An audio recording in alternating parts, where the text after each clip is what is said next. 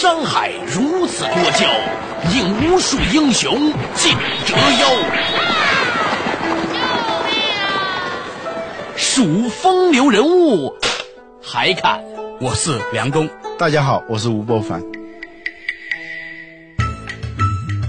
照妖镜照不出的财经真相，翻斗云到不了的财富天地，一切尽在。两个男人孕育五年，梁东吴伯凡帮你坐着打通经济生活任督二脉，东吴相对论。好戏马上开场。坐着打通经济生活任督二脉，大家好，欢迎收听今天的东吴相对论，我是梁东，坐在我对面的仍然是二十一世纪商业评论主编吴伯凡。大家好，哎，伯凡好。他山之石可以攻玉，在金融危机中成长的三星，对今天的中国企业有何借鉴意义？从重数量到重质量，三星走过了怎样一条不寻常的国际化之路？欢迎收听东吴相对论。本期话题：再造三星奇迹。今天这个东吴相对论呢，谈的什么话题呢？其实还是和最近这个被炒得沸沸扬扬的美国的经济危机有关。这个蝴蝶效应啊，随着美国经济不景，包括欧洲的需求下降，再加上人民币升值等等诸多因素呢，也带来了中国在华东地区和华南地区的有部分的企业呀，出现了一点点的困难啊。那其中呢，有很多企业呢面临这个改变啊。以前呢，他们都习惯于这个把货品卖到欧洲啊、美国啊等等的，但是呢，现在很多卖不出去了，怎么办？于是呢，有些企业呢就出现了这种啊，要转型，要如何扩大内需，如何呢这个提高自己的竞争力的话题。其实呢，我们觉得呀，以前我们一直在讲，读史可以知兴替啊。其实呢，不仅仅是中国的历史啊，我们可以看到，在上一轮一九九七年的亚洲金融危机的时候呢，韩国其实面临过类似这样的问题。对，一九九七年韩国是面临着整个金融危机，让全韩国的人捐金条。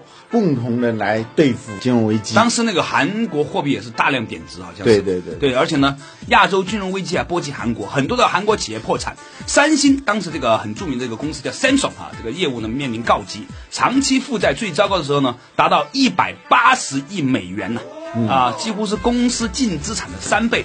生产的管理不善呢，导致了它的库存也非常严重，拥有很多的非核心资源。当年一个月的亏损额达到一千七百亿韩元啊！老吴，你知道这个按当时的汇率和啊两点一三亿的美元呢？金融危机呢将三星呢逼近了这个生死的时刻啊！老吴，你你在你印象当中当时三星有多惨？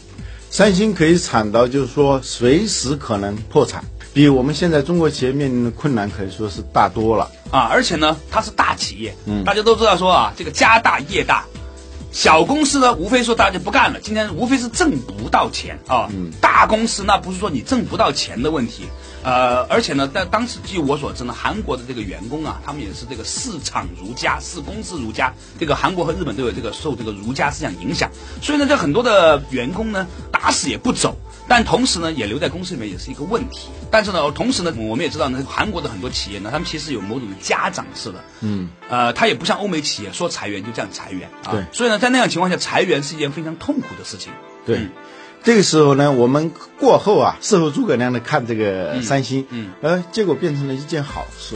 对，嗯，当时呢，韩国呢，这个三星呢，其实还是努力的裁员了，据说很痛苦的一个事情，裁员百分之三十，企业组织规模呢也缩小了百分之三十，管理人员呢减少了百分之十，投资规模减少了百分之三十啊。嗯，那我们今天的话题呢，重点在于后来的三星就走出了困境。其实我觉得说，我们可以透过解读当时三星是如何。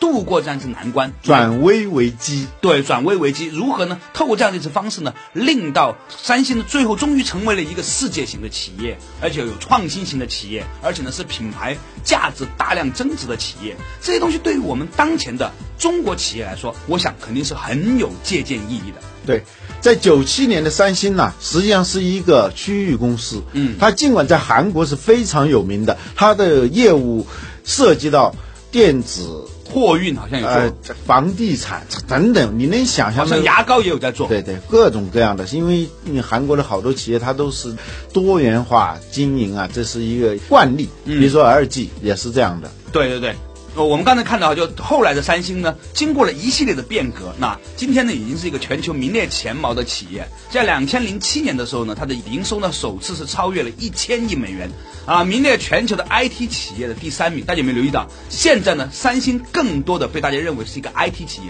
对，嗯，它三星呢，就是过去它是给三洋做代工的，嗯就是它生产那种黑白电视机，还不敢贴自己的品牌给三洋，然后贴上三洋的品牌卖出去。三星就是这样起家的。呃，就是说白了，就是韩国山寨公司。对到现在大家都在讲山寨精神，实际上呢，山寨这个事儿啊，还不是广东人干出来的，以前日本人也干过，韩国人也干过，是吧？对所以呢，这个山寨呢，可能也某种程度上来说呢，也是一个不得不经历的过程啊。我们现在看到这个今天的三星呢，已经在手机市场上啊，是超过了摩托罗拉，排名仅次于诺基亚，位列全球第二。对，对，所以我们今天的东吴相对论呢，其实呢也是要和老吴一起啊来解剖当时三星是如何跨越这样的一个过程。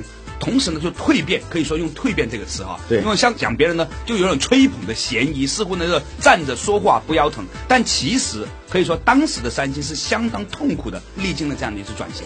欢迎您继续收听《东吴相对论》，本期话题：再造三星奇迹。三星呢，当时是，呃，由于在地产，在这个消费电子，就是过去的所谓的消费电子，它跟数码是两回事。嗯它因为它是用的是那个纯粹的模拟信号啊，就比如说电视、跟电子手管那种嘛，是吧？对，跟手机啊、跟电脑啊、跟这跟这些东西是没关系的。它过去是一个跟我们现在 TCL、海尔这样的公司里生产那种家电，基本上是一个三星电子是一个家电企业。三星集团呢还有很多很多的从房地产到货运等等等很多这样的一些不相干的业务。所以在九七金融风暴的时候呢，呃，在我们现在看过来哈，三星当时做的第一件事情，其实呢是做了一个聚焦化的过程。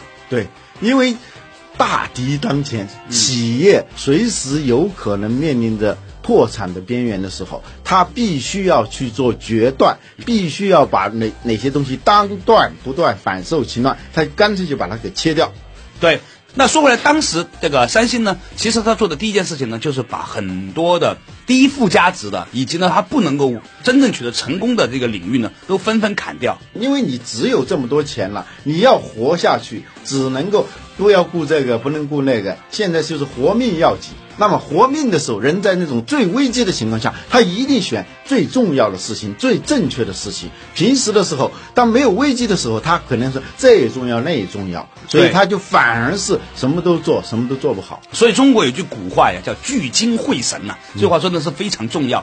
聚精会神不是一个并列语句，它是一个先后因果语句，是你聚了精，你才能够会到神。You can touch the God，是吧？虽然这这这散装英语，但是呢，这意思是什么呢？就是只有你把所有的能量、所有的精气神聚到一个点上，你就能够会到神了。啊，这句话呢，其实常常我跟我们朋友讲，虽然我们从来做不到，但是呢，我们觉得这个道理上来说应该是说得通的啊。对，反而是这场危机使得他觉得哪些是重要的，哪些是不重要的，哪些是该做的，哪些不该做的，然后把那些不该做的、平时黏黏糊糊、优柔寡断，在这种情况下那些业务全部的砍掉。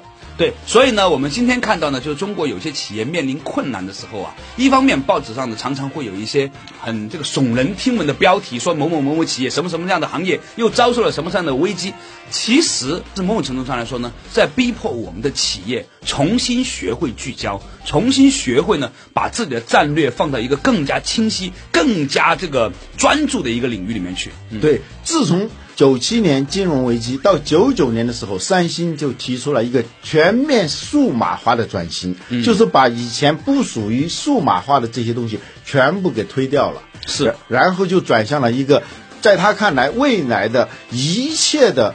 就是与电子相关的都是与数码相关，如果与数码无关的，它全部砍掉，那么它就是转向了就未来的数字化最重要的这一块，手机、电脑，一切与与那个 digital 与数字相关的这 老吴现在也在散装英语哈、嗯啊。就我们中国的企业，其实那时候也在转型，从那个家电也想模拟数字的那些像什么嗯模拟化像数字化转型嘛。嗯但是呢，他们就既要这个又要那个，因为没有危机嘛，所以他就是两头兼顾。最后是反受其乱。对，实际上来说，这个当时的这个三星呢，在这个整个的九七金融危机当中呢，还做了一件很重要的事情，就是它管理变革。嗯，我们都知道说呢，实际上三星呢一直以来呢，它的创业其实是很受到那个儒家思想影响，有很多的家长制的作风。但是他们后来发现呢，他们必须要面临一个更加全球化的过程。其实家族企业里面有些时候呢会出现一些问题，这个问题就包括是说对专业的管理人士的这个应用。所以在我们后来对三星的这个研究里面呢，发现它在九七之后啊，加大了。全球化的高管的这个职位啊，所以所以他们叫转基因。那时候就是把三星的基因啊，从一家韩国公司变成一家国际化的公司。对，呃，所以在三星里头有一个变化。当时是从九七以后，他们的电子邮件过去都有韩文的，就公司内部啊都是可以用韩文写电子邮件的。后来规定必须要用英文写电子邮件。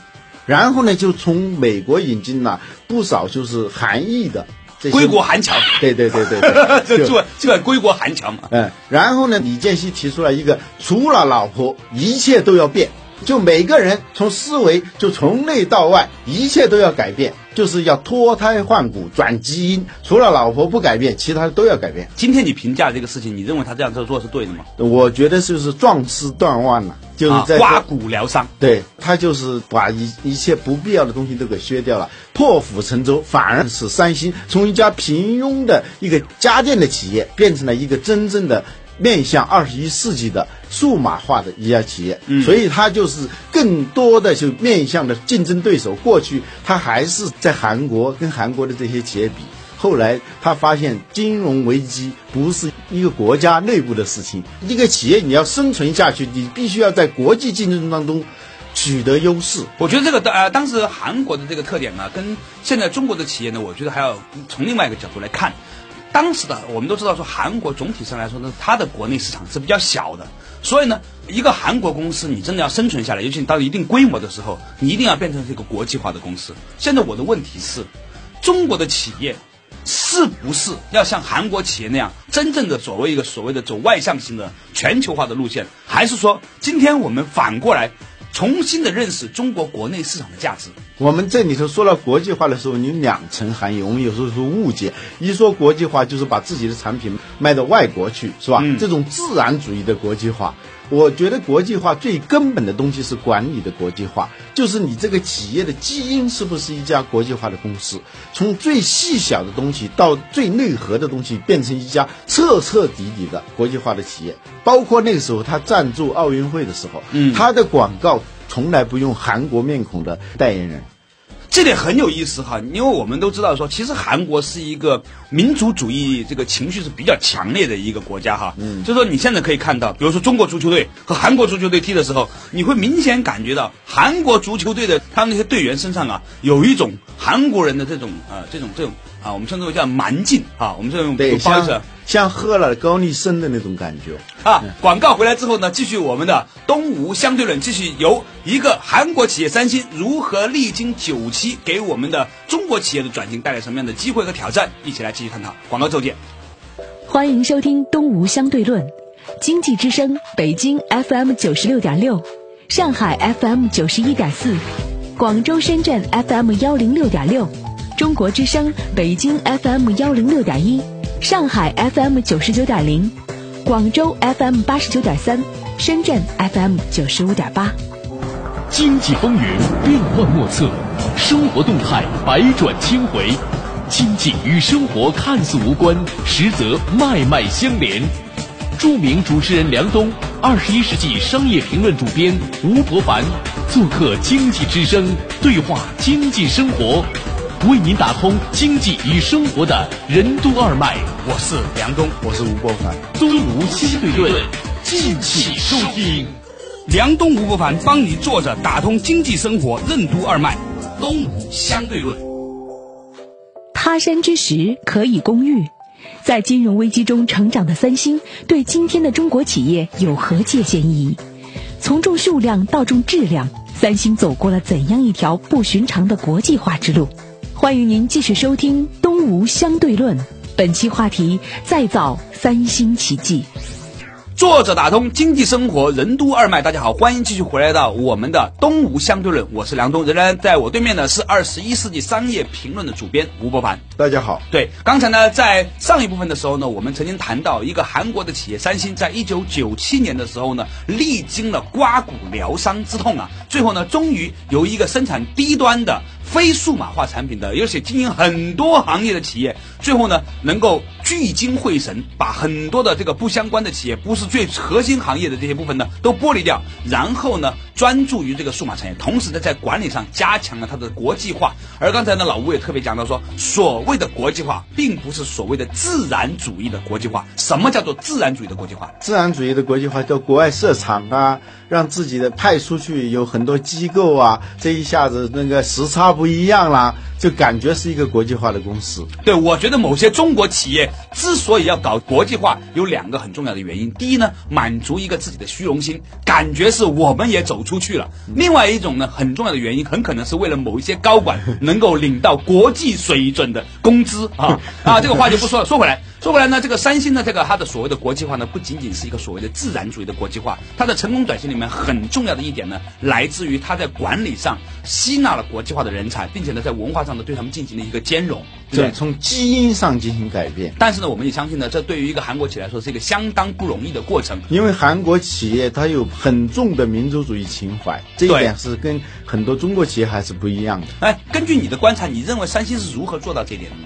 三星呢，它就是从愿景，我们说愿景。过去呢，三星我就要做一个韩国的非常强大的公司。后来他发现金融危机这个冲击啊，你一个国家要强大，不是在你关起门来强大，你过去可以关起门来做。因为韩国当时很多东西，它是希望说我关起门来我就可以做到的。比如说韩国当时在八十年代，它有一个政策，就是为了抵制日本彩电的入侵的时候。他做了一项政策，就是所有的就那个电视台发射的那个节目是黑白的，所以你买那个日本的彩电没用，而且全国人民非常的同意这个做法，使得日本彩电根本就进不来。他们就在民族主义情节上是非常浓的。嗯哼，嗯，那后来三星在在这样的一种背景下面，在这样一个国度。你觉得他如何完成这个事情的呢？对他后来发现，你把敌人挡在门外，这种思路是不对的。你挡是挡不住的，进攻是最好的防守。你如果要避免外敌的入侵的话，你必须要打到国外去。这个时候是真正的国际化。我们中国好多企业的，从零二年开始，中国很多企业也要走出去。走出去以后，发现。一下子陷到一个泥潭里头，走出去走不进去，也走不上去。所以我们说，走出去要走进去，还要走上去，真正的进入到国际竞争的这个格局里头，而不是说把自己原有的在国内的那一点优势移植到国外，结果发现哦，别人不买你的账。你原有的那优优势，在另外一个国土上一点优势都没有，这不叫国际化。哎，老吴就是说，你看到哈这个三星在国际化的过程里面，你认为有什么东西是可以对中国的企业有借鉴的？第一个就是德鲁克说的，你一定要做正确的事情，不要仅仅是正确的做事。他德鲁克说过一句话，就是世界上最没有效率的事情，就是以最好的效率做一件。不正确的事情啊，这个事情呢，这个各位听众朋友，容许我稍微打断一下老吴的话哈，因为呢，这个做正确的事和把事情做正确呢，其实是很绕口的，它不仅仅是个绕口令，它背后有非常复杂的逻辑。后来呢，我终于听过一个故事之后，明白这个道理是什么。譬如说。说有一年德鲁克呢在纽约的地铁啊碰到了一个女孩子叫 Torres，，叫陶丽丝。嗯，这个德鲁克呢是美国的一个管理学大师啊。这个陶丽丝呢是他年轻的时候在欧洲的时候呢啊的一个比较心仪的女子。有一天呢在纽约的地铁呢，这个德鲁克呢在往上坐的电梯里面呢，看见旁边那个往下的电梯里面有一个女孩子是陶丽丝，于是他们两个人都很兴奋，一个人往上跑，一个人往下跑呢。到了地方之后呢，又跑了下来。对。后来才发现，如果真正要见面的话，必须有一个人能停下来。停下来。所以在这件事情上，德鲁克终于意识到，啊，效率和效能是不一样的。这是效果。英国的哲学家培根说过一句话：“跛足但是能知道路在哪里的人，要胜过健步如飞但踏上了一条错误道路的人。”对，那我们说回来，老吴认为，就是中国现在有些企业呢，在这个海外扩张、所谓全球化的过程里面呢，在做的很快、很有效率，花了很多钱啊，高管也很努力，这个大家所有的工作都做得很好，但是很错误的事情。你问他们错在哪里了？就是把握这个产业的趋势，这个天气、这个气候是什么样的。如果你揣摩这个气候都错了的话，那你就做的一切事情都可能是错的。你秋天的时候，你觉得那个气温现在是十几度，也有时候下点雨，你可能觉得这是跟春天差不多嘛？那你就种地吧。你秋天的时候你就种下去，那是不能长。欢迎您继续收听《东吴相对论》，本期话题：再造三星奇迹。啊，说回来呢，就我们刚才可以看到啊，三星在当时在九七的时候呢，他做了一件最正确的事情，就是收缩了它的战线，并且呢，把宝压在了一个对的事情上，就是所谓的数码化。现在今天我们看过来哈，全世界几乎所有的行业都在历经一个所谓的数字化的过程。对啊，这一点呢，就是有一个相似的例子，这个例子呢。从两个方面都跟三星是相似的。我们知道，三星过去是它在手机行业里还是排的挺后的。从零六年开始，它就是老二了，啊，摩托罗拉就变成第三了。对。可是，在九八年以前，整个的通信产业里头的头号交椅，毫无疑问就是摩托罗拉。诺基亚当时是一家很小的公司，是一家芬兰的。一家小公司，大家可能不太清楚芬兰这个国家有多小。它全国的人口是五百二十万，这么一个小国家，但是它最后出了这么一家公司。这一家公司呢，它目前是全球的通信业的老大，这毫无疑问的。它有一个口号：永远比第二位的竞争对手超出一倍的市场份额，这是它的口号。九二年的时候，摩托罗拉是老大。诺基亚呢，正好是处于一个艰难的转型期，而且是几乎面临破产的边缘。九二年是什么时候呢？九二年就苏联解体，这个时候诺基亚它是一家贸易占了非常大的一个比重的一个公司，它经营的产品有三百五十多种。有什么呢？有家具，有卫生纸，有塑料的那个雨鞋，还有电缆，就你能想到的，还有电视机，还有电脑，什么都有，三百五十多种。但是呢，到九二年的时候，他的诺基亚呢一下子就陷入到一种危机当中，所有的这种工业的和贸易的，一陷入到业绩下滑的，几乎是企业面临的一个破产的边缘。这个时候，诺基亚仅有的一点钱。能够做什么，这就变成个议事日程了。过去什么都在做，什么都好像还可以。这个时候很多事情不能做了，或者说做也赚不了多少钱的时候，这时候诺基亚必须要选定一个方向，因为你仅有的这点资源不可能说各个行业都做。后来呢，这个奥利拉就是原来是诺基亚的 PC 事业部的一个主管。诺基亚当时电脑的在芬兰也是最大的，也相当于我们的联想。可是你想，那个五百二十万的国家，那能有多大？还有一个呢，诺基亚它也在通信上有一定的优势，因为诺基亚当时是给苏联的军方提供那个步话机，它已经从六十年代就给苏联提供这种通信设备。但这个奥尼拉同时在 PC 事业部和通信事业部干过，然后把它提上来以后呢，这也是机缘巧合。他说：“我熟悉的只有两个，一个是电脑，一个是通信。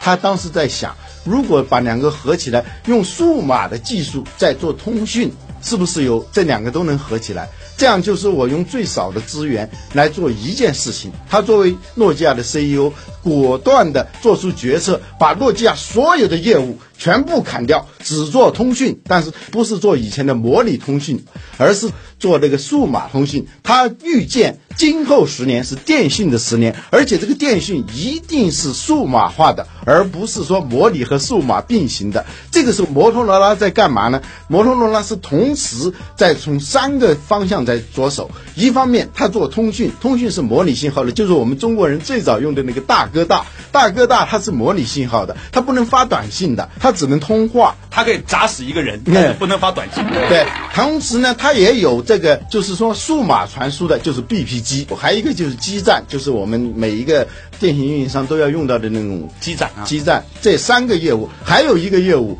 它做了一个非常匪夷所思的一个业务，就是叫一星电话，在这个地球的上空发射四十颗卫星。对，然后呢，你在地球的任何地方，你都可以打电话，在沙漠里头，在海洋里头，所以它四个业务齐头并进了。而诺基亚说我没有那么多钱，我只能做一样，就是数码。他赌说未来十年我只能做通讯，而且是数码通讯。所以呢，他在手机上头第一步就把模拟排除了，就做数字的。简单的说，就是把 B P G 的功能和大哥大的功能合二为一，既可以打电话，又可以发短信，这一下子对了，赌对了，就是未来的十年是数码化的十年。所以从九二年他开始转型变做通讯，而且数码通讯，九八年就成为电信业的老大，把摩托罗拉赶下去了。对，这个今天的这个话题呢，讲的非常的热烈哈。在即将结束之前呢，请容许我们稍作总结，就是在当今这样的一个经济出现。危险的时候，其实也是对中国很多企业的一次机会。虽然可能呢有大量的企业在面临这样的一次大的淘汰过程当中呢，可能啊会丧失他们的活力。但是这个天无绝人之路，柳暗花明又一村，总会有一些企业呢，这个能够聚精会神选到最合适的、最正确的那件事情。也许呢，再过十年之后，很多人会感谢这一次的经济上的这种冲击。所以。在我们结束之前，我们还是希望问电台对吧？旁边的这些朋友，不管你是自己做生意，还是学业，还是做一系列的人生选择，你都要问自己一个问题：如果我只能做一件事，我要做什么？如果我只能爱一个人，我要爱谁？如果我只能成为一种人，我会成为一个什么样的人？好，感谢你收听今天的东吴相对论，我们下周同一时间再见，拜拜。从生活的视角解读经济现象的玄机，在经济话题的背后探讨生活的真谛。下期同一时间，请继续收听，坐着为你打通经济生活任督二脉的东吴相对论。